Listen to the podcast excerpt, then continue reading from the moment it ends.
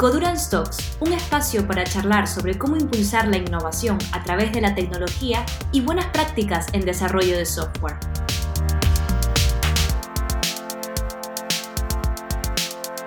Hola a todos, buenos días, buenas tardes, depende cuando, cuando nos estéis escuchando. Eh, segundo podcast, segunda parte, con, nuestro amigo y, además eh, colaborador Sergio Vico de Very Chic. Eh, vamos a hacer esa segunda parte que comentamos, que teníamos todavía pendiente, que Sergio eh, incluso dio un título que era Desde las trincheras ¿no? del cloud, que era muy divertido, que me gustó mucho ese, ese tópico, así que creo que va a ser desde las trincheras hoy, ¿no? Eh, Sergio.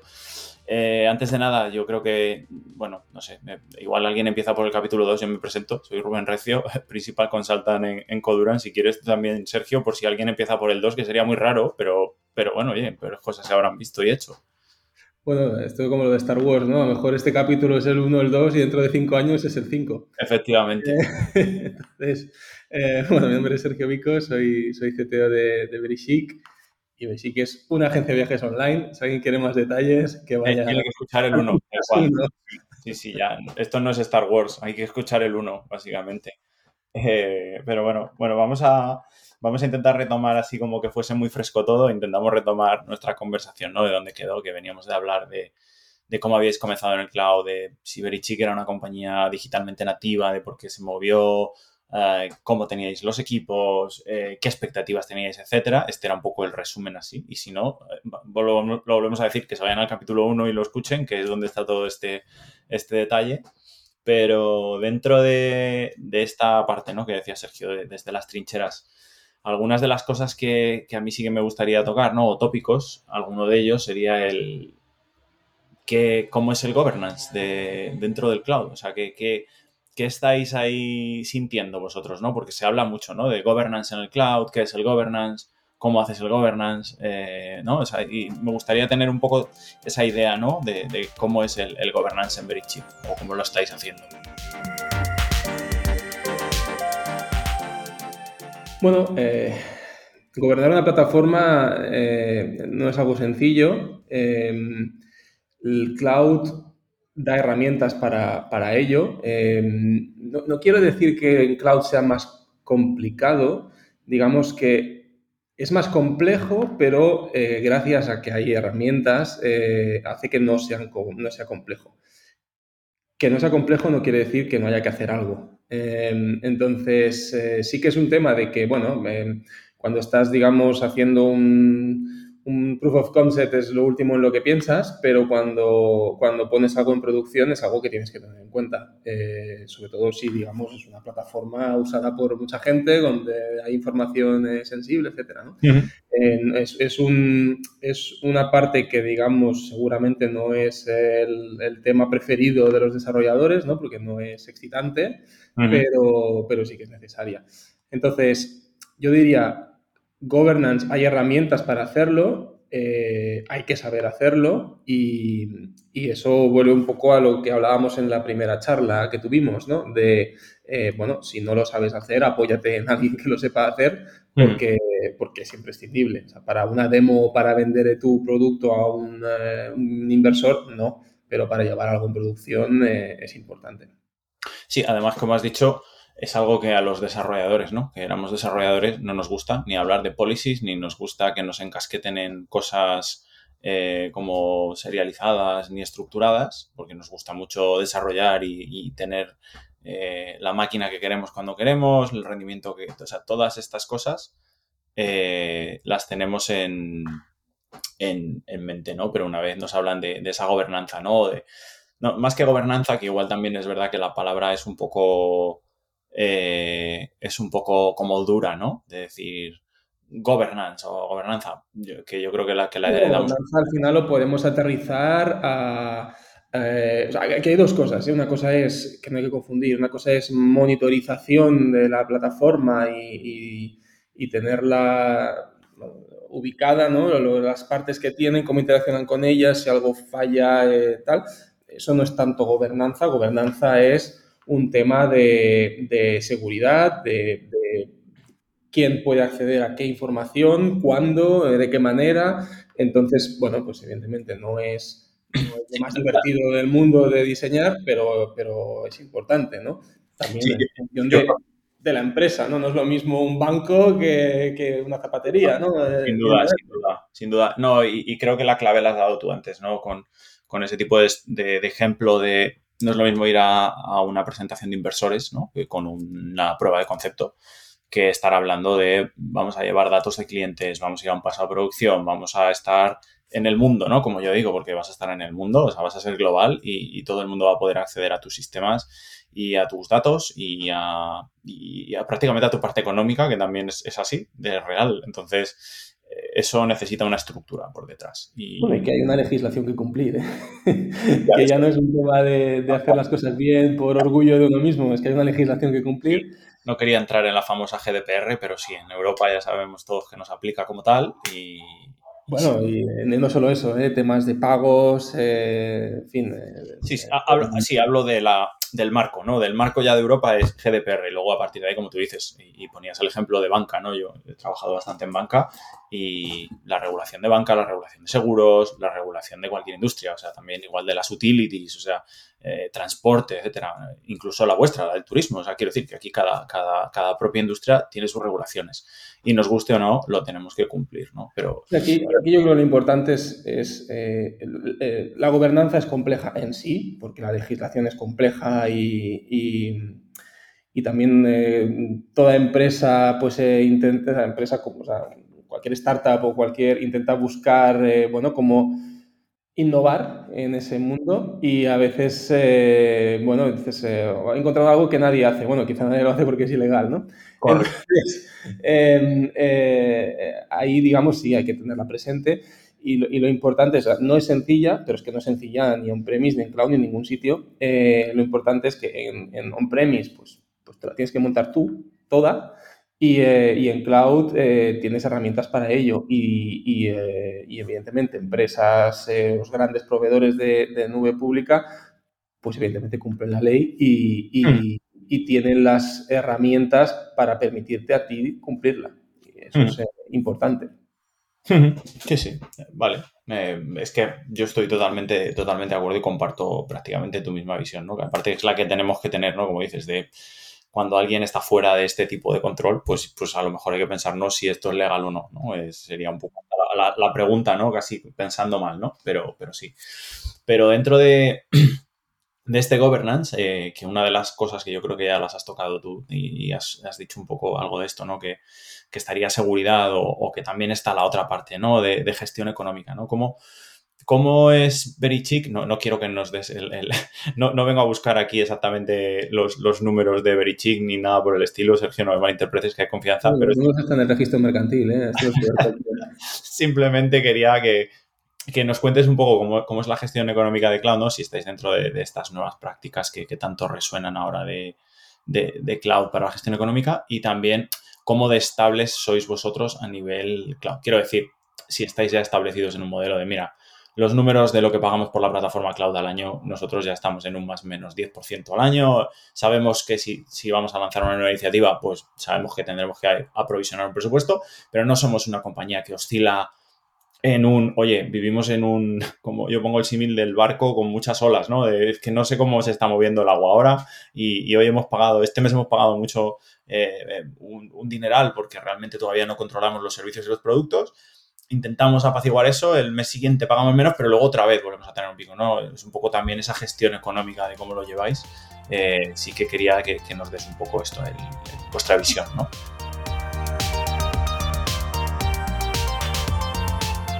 Como ya dijimos en el, en el podcast anterior, eh, nosotros estamos en Amazon Web Services, eh, todos los clouds dan sus herramientas, yo las que conozco más pues son las de, las de Amazon, Claro, o sea, analizar eh, el, los costes de la plataforma es, es, simple. Hay varias herramientas para, eh, propias de Amazon para analizarlo. Eh, puedes, desde la misma factura que, es capaz de darte los costes de la máquina más pequeña que tengas en, en la región más remota, eh, hasta, hasta advisors que te proponen cambios de tipologías de máquinas, nuevas familias que son más económicas que las anteriores, redimensionar máquinas que tengas mal, bueno, mal, mal dimensionadas. Em, de todas maneras, siempre nosotros lo que hacemos es siempre eh, hacer revisiones eh, regulares, decir, bueno, eh, vamos a, repasar la plataforma, hay algo que podamos optimizar, hay algo que podamos reducir, hay algo que podamos cambiar, estar al tanto de las novedades, porque ya no solo familias de máquinas, sino servicios que ahora em, son, em, son, se pasan a ser, ofrece la opción de hacerlo serverless, plantearse si tiene sentido o no, etc. Eh, eso es algo que, bueno, es, sano cada cierto tiempo irlo haciendo. Luego te diría que, aunque parezca evidente, pero seguir las buenas prácticas de, arquitectura que Amazon te marca, el, el Well Architected Framework, pues eh, es por algo que te dicen que hagas las cosas de una manera y no de otra. Em, pero ya te digo, o sea, para mí creo que lo importante es, estar, eh, estar al día de, cambios que van habiendo, de mejoras que van, que van introduciendo, porque a veces eh, tiene impactos importantes hmm. en ahorros de costes. Luego, em, opciones serverless, pues son, son interesantes, pero, pero hay que ver, hay que ver los casos. Habitualmente lo que sucede es que una ejecución eh, pues te va a salir más cara en serverless que, su equivalente en, tener esa máquina 24/7 para ti, pero si tus casos de uso son, no son continuados en el, o sea, tus, cargas no son continuadas en el tiempo, hmm. pues evidentemente, o sea, que digamos que te sale más, o sea, es como, depende, es como un coche, ¿no? Depende, el, el el listing. Coche, irme a 10 kilómetros de distancia, pues evidentemente es más caro en taxi, ¿no? Pero si solo hago ese viaje una vez al año, pues eh, no hay color, ¿no? Coger el taxi y no te compres un coche para eso.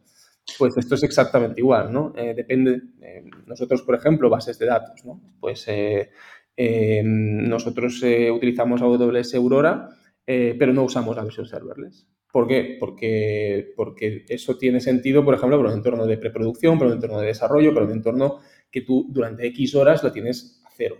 Pero la producción, su carga es más o menos siempre la misma, con lo cual no vamos a aprovechar eh, las subidas y bajadas.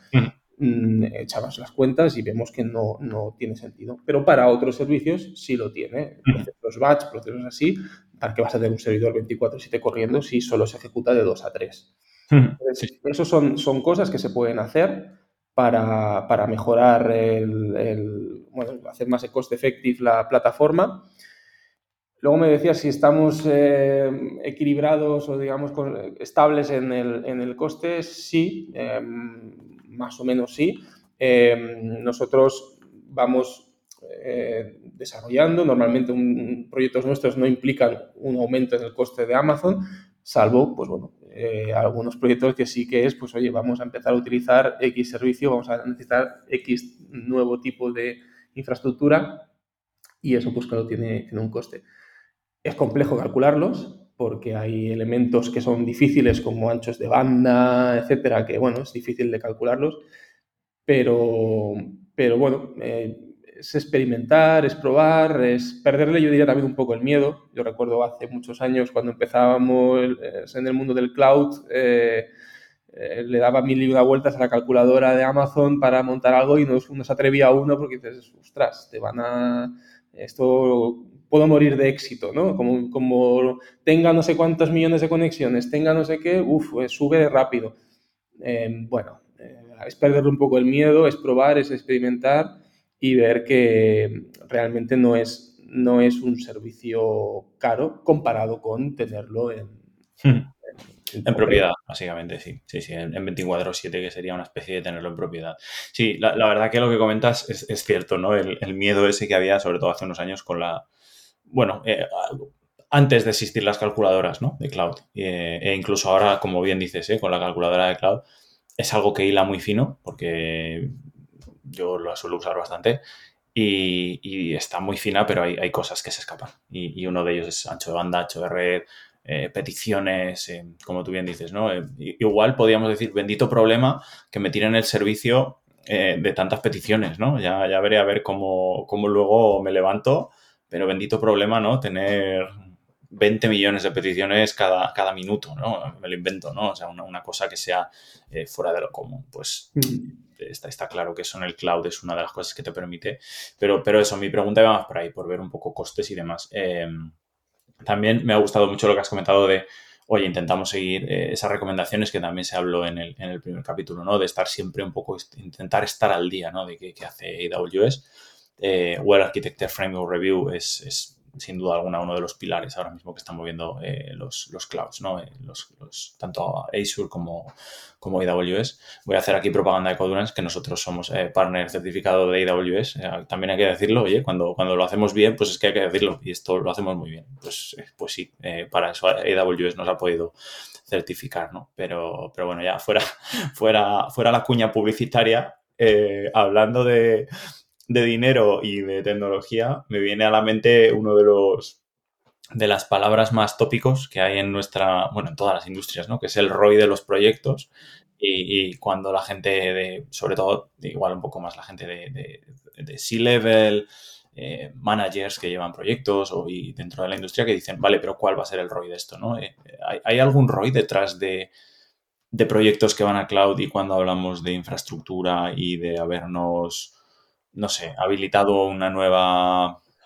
A ver, yo... Eh, característica. no sé en el, resto de, en, el, en el, resto de empresas, ¿no? Pero yo te diría que eh, los proyectos que montamos en Verisic, eh, a la hora de calcular el ROI, el coste de Amazon es despreciable en el cálculo. O sea, cuando estás hablando de un proyecto que tiene un, invento los números, ¿eh? un coste de desarrollo de un millón de euros, que tienes que contratar a 10 personas para traer un nuevo tipo de producto a, la, web, eh, si luego eso te incrementa en 300 euros la factura mensual de Amazon, es que es, despreciable, o sea, no es, no, vamos, rara vez eh, el, aumento de coste de un proyecto en Amazon aparece en el radar del director financiero. Sí, digamos que el business case nunca se echa para abajo porque, porque la parte de AWS es eh, absolutamente... Hemos tenido excepciones, ¿eh? también te lo tengo que decir. Hemos, hay, que, hay que vigilar, o sea, hay que... O sea, una cosa eh, no quita la otra. Una cosa es que nosotros en, el 90% de los casos no tiene impacto, no tiene impacto importante en, en, lo que estamos, en nuestros costes de infraestructura, pero eso quiere decir que hay que hacer las cosas a lo loco. ¿eh? Buscamos otra vez, volvemos a hablar de, eh, del Web Architect Framework y de saber bien eh, para, qué se, para qué sirve cada servicio y eso es importante. Amazon tiene yo qué sé, 7, 8, 10 tipos de bases de datos, mírate bien la que necesitas, porque, porque a lo mejor dices, me da igual utilizar, no sé, DynamoDB, que MemoryDB, que Elasticsearch, que guardar en S3, que un RDS. Vale, pero ¿qué uso le vas a dar? No, es que voy a hacer 5 eh, millones de inserciones cada, cada hora. Hmm pues quizás no uses DynamoDB porque, porque te pueden venir 5.000 euros de factura. yo, estaba, pensando también en Dynamo como el proyecto. claro, entonces, eh, y esto es una cosa que nos ha pasado, ¿no? De decir, bueno, esto ya, ya tenemos algo montado sobre Dynamo, reaprovechamos el conector, eh, ¿qué más da uno que un millón, no? Bam, y luego, hostia. Em, y luego llega un millón. Y, luego llega un millón, Pero, pero sí, bueno, ahí aprendimos la lección eh, hace ya algunos años de, bueno, hay que, mirárselo, ¿eh? no, no, se tiene uno que confiar. Eh, pero, pero no hay trampa ni cartón, quiero decir, si hubiéramos hecho las cuentas bien con la calculadora, pues hubiéramos visto el impacto que tiene y, bueno, lección aprendida. ahora el nuevo proyecto que hacemos, ah, vamos a usar X servicio. Vale, a ver, cuál es la carga que va a tener, eh, etcétera, etcétera, etcétera. Mm, o temas de anchos de bandas, eh, eh, depende cómo despliegues algo, si está en multi-Z, no, em, cómo conectas diferentes cuentas entre ellas, bueno, todo eso pues sí, hay que analizarlo, claro.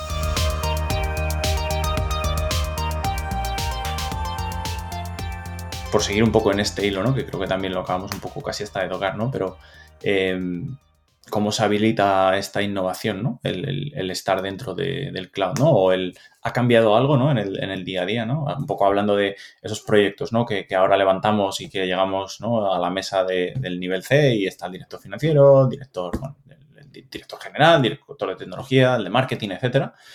Y llegamos con un nuevo proyecto. ¿Cambia en algo el estar dentro del cloud? Eh, y yo sé que, y, esto lo hablamos, ¿eh? sé que vosotros no sois una compañía que venía de, clásica compañía que migra a cloud, ¿no? De servidores on-premise y me voy a, un cloud, sino que, ya erais digitalmente nativos, pero, pero, pero veníais de, una especie de producto que también lo hablamos en el capítulo 1, que se lo escuche la gente, por favor. Eh, eh, ¿cómo, os habilita esta, esta innovación sobre los proyectos? ¿O, encontráis más innovación en las cosas que queréis hacer o no? Claro. Em, a ver, para mí tiene muchas ventajas. Es un, poquito complicado de resumir. ¿eh?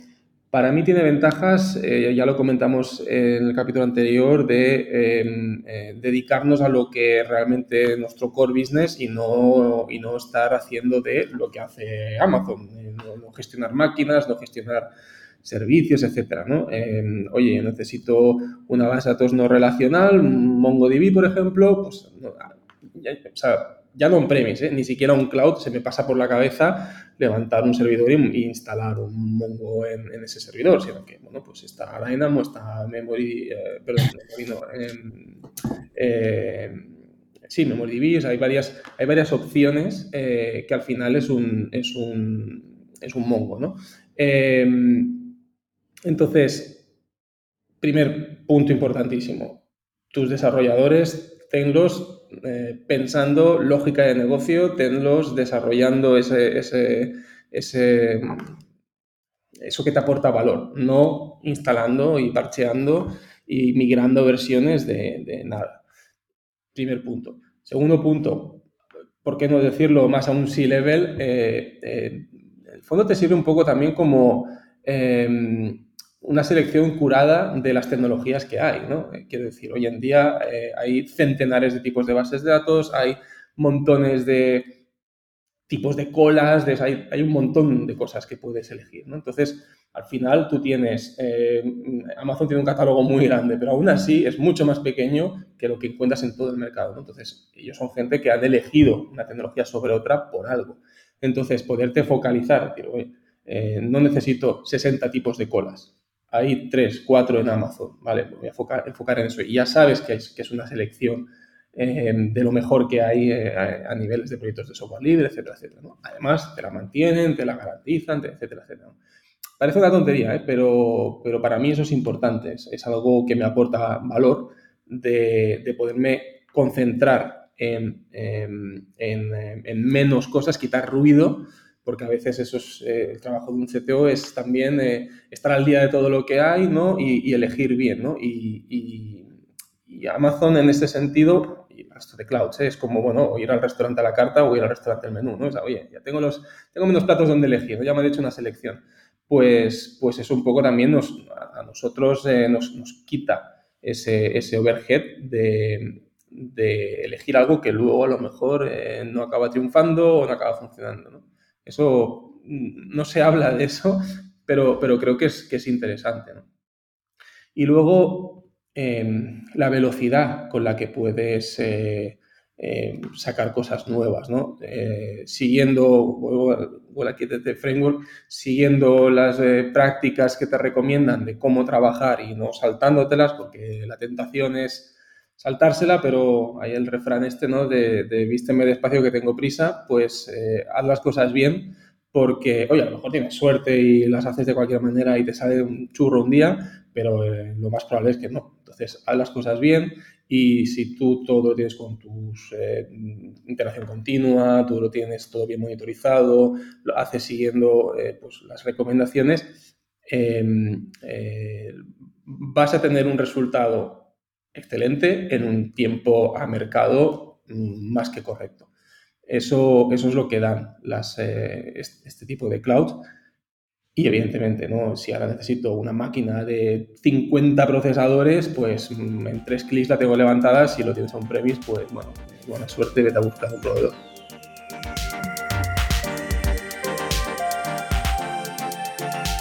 Hablando de esto, me ha venido así una pregunta linkando un poco todo tu discurso, ¿no? De, te enfocas más en el, hablando de la innovación o te enfocas más en el proyecto, no tienes a la gente eh, parcheando, eh, eso tú y yo nos lo hemos vivido, ¿no? Hace años, eh, de parchea la nueva versión de Windows, del servidor, tal, y luego no sé qué, y, no, era, un consumo de tiempo y energía y, de, y del tiempo de los equipos brutal, ¿no? Pero una de las cosas que me viene así a la cabeza es, ¿no crees que esta genera, es un poco tricky la pregunta, como dicen los ingleses, pero ¿no crees que genera muchas dependencias también estar en el cloud con el propio proveedor?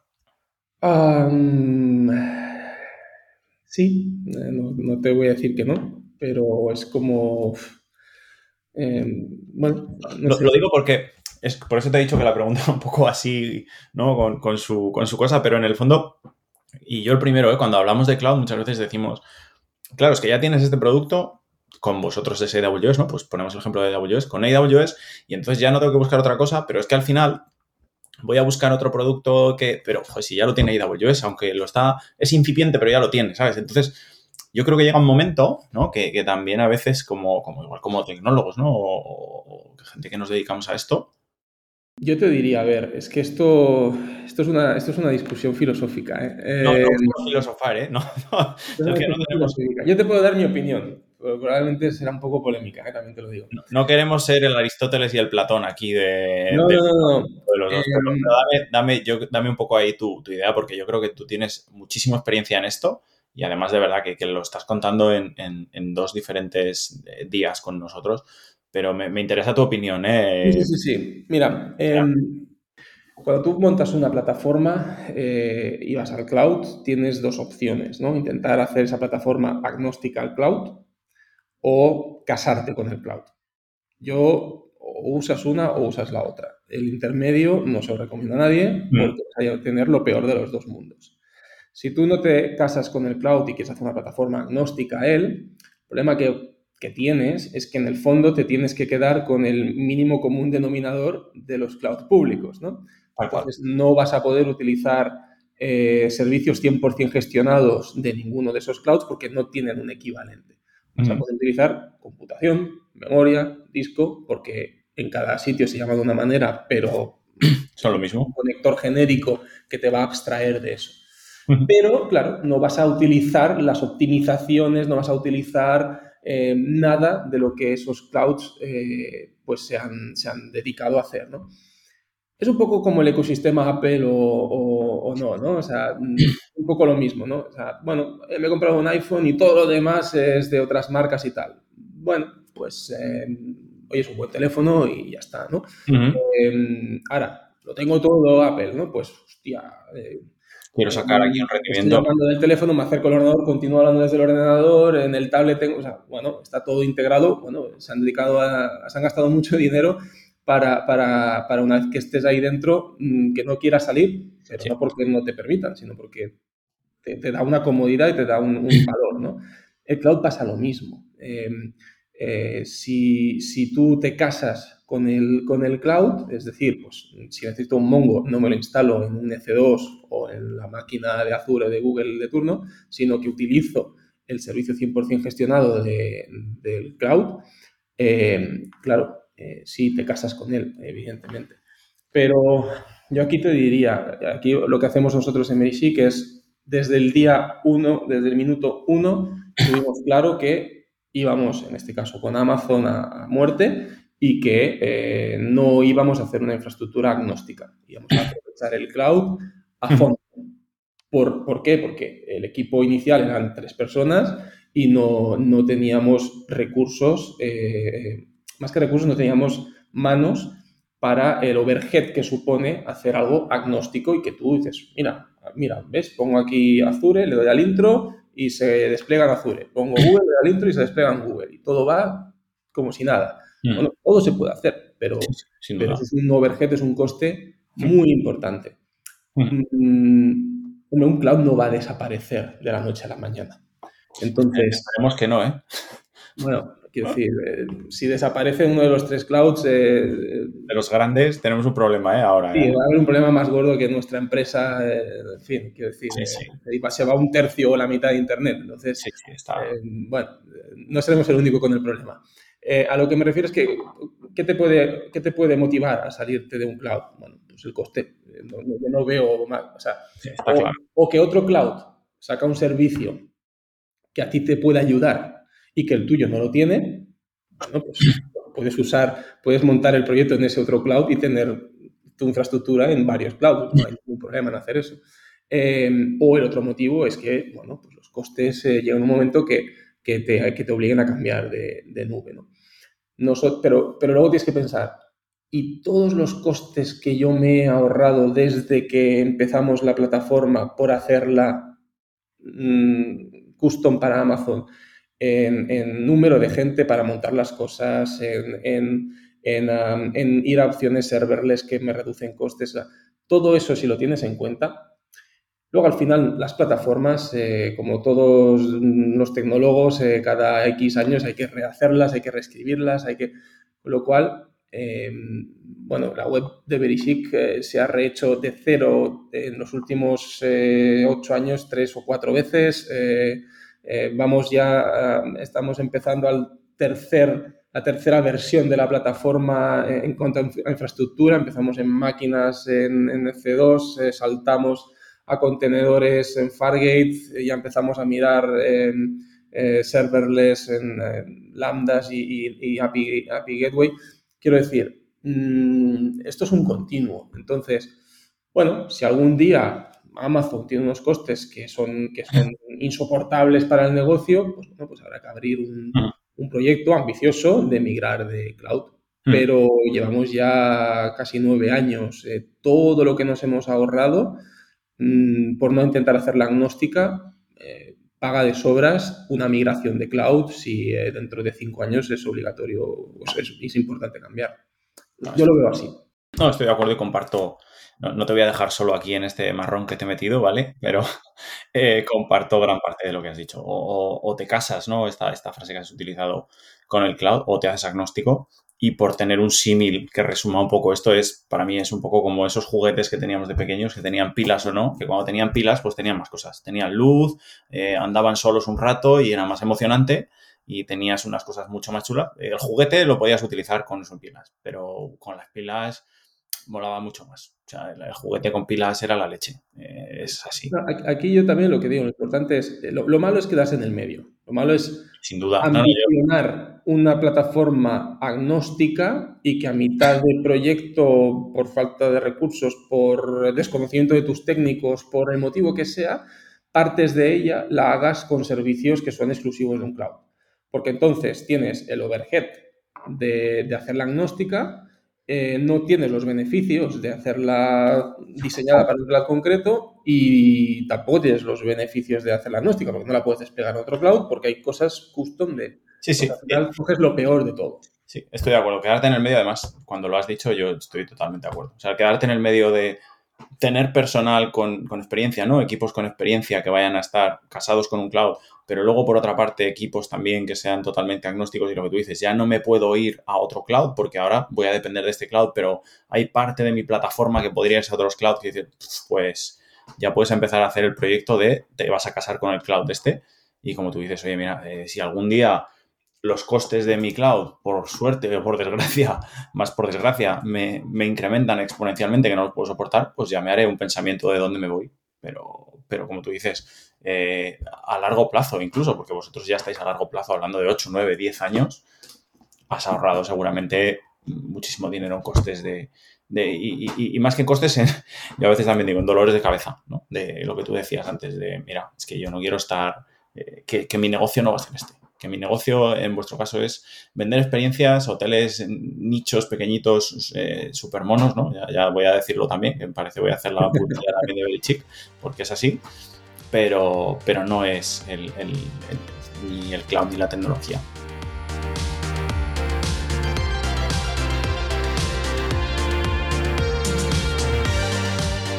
Me gustaría cerrar así un poquito con, algo también eh, pragmático, ¿vale? Que, yo creo que está siendo. Que lo has mencionado al principio y yo tenía la pregunta para el final y me estaba ahí callando desde hace un buen rato, en plan de yo no quiero hablar de esto y Sergio ya lo ha dicho varias veces, que es seguridad en el cloud, ¿no? Eh, y bueno, ¿cómo lo vivís vosotros? ¿no? Como, como un cliente de, de, AWS en este caso, porque al final es cuando te vas al, al, cloud y, toda esa regulación, ¿no? Volviendo antes a lo que a lo que ya te digo, que no quería yo hablar de ello y tú has sacado todos los temas buenos. Ahí, Habla de gobernanza. Eh. Claro, claro, gobernanza, que si regulación, que si gente que no es legal, hemos dicho, hemos dicho un poco de todo y yo decía, bueno, yo, yo me voy a hacer aquí el loco y, y no escucho a Sergio y ya para el final. Pero, pero bueno, volviendo ahora fuera de bromas, volviendo a esos tópicos, eh, cuando, cuando quieres hablar de seguridad en un cloud, que es lo que, es lo que, bueno, una empresa como Verichick, que es lo que os fijáis, qué necesitáis, eh, en qué os está apoyando.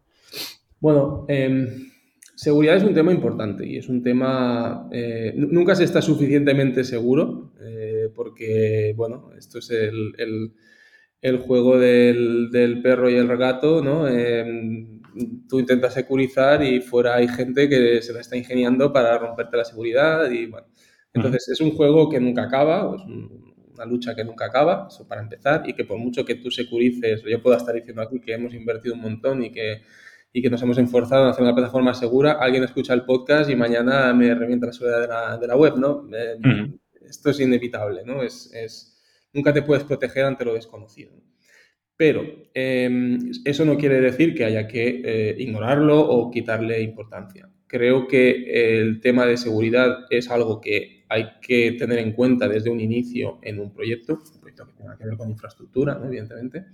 Em, igual que cuando se hacen webs eh, se dice que mobile first, ¿no? Primero piensa la versión móvil y luego la haces de esto. Pues la seguridad no, no, es, no puede ser un barniz que le damos al proyecto ya acabado, sino que eh, tiene que estar tenido en cuenta desde un inicio.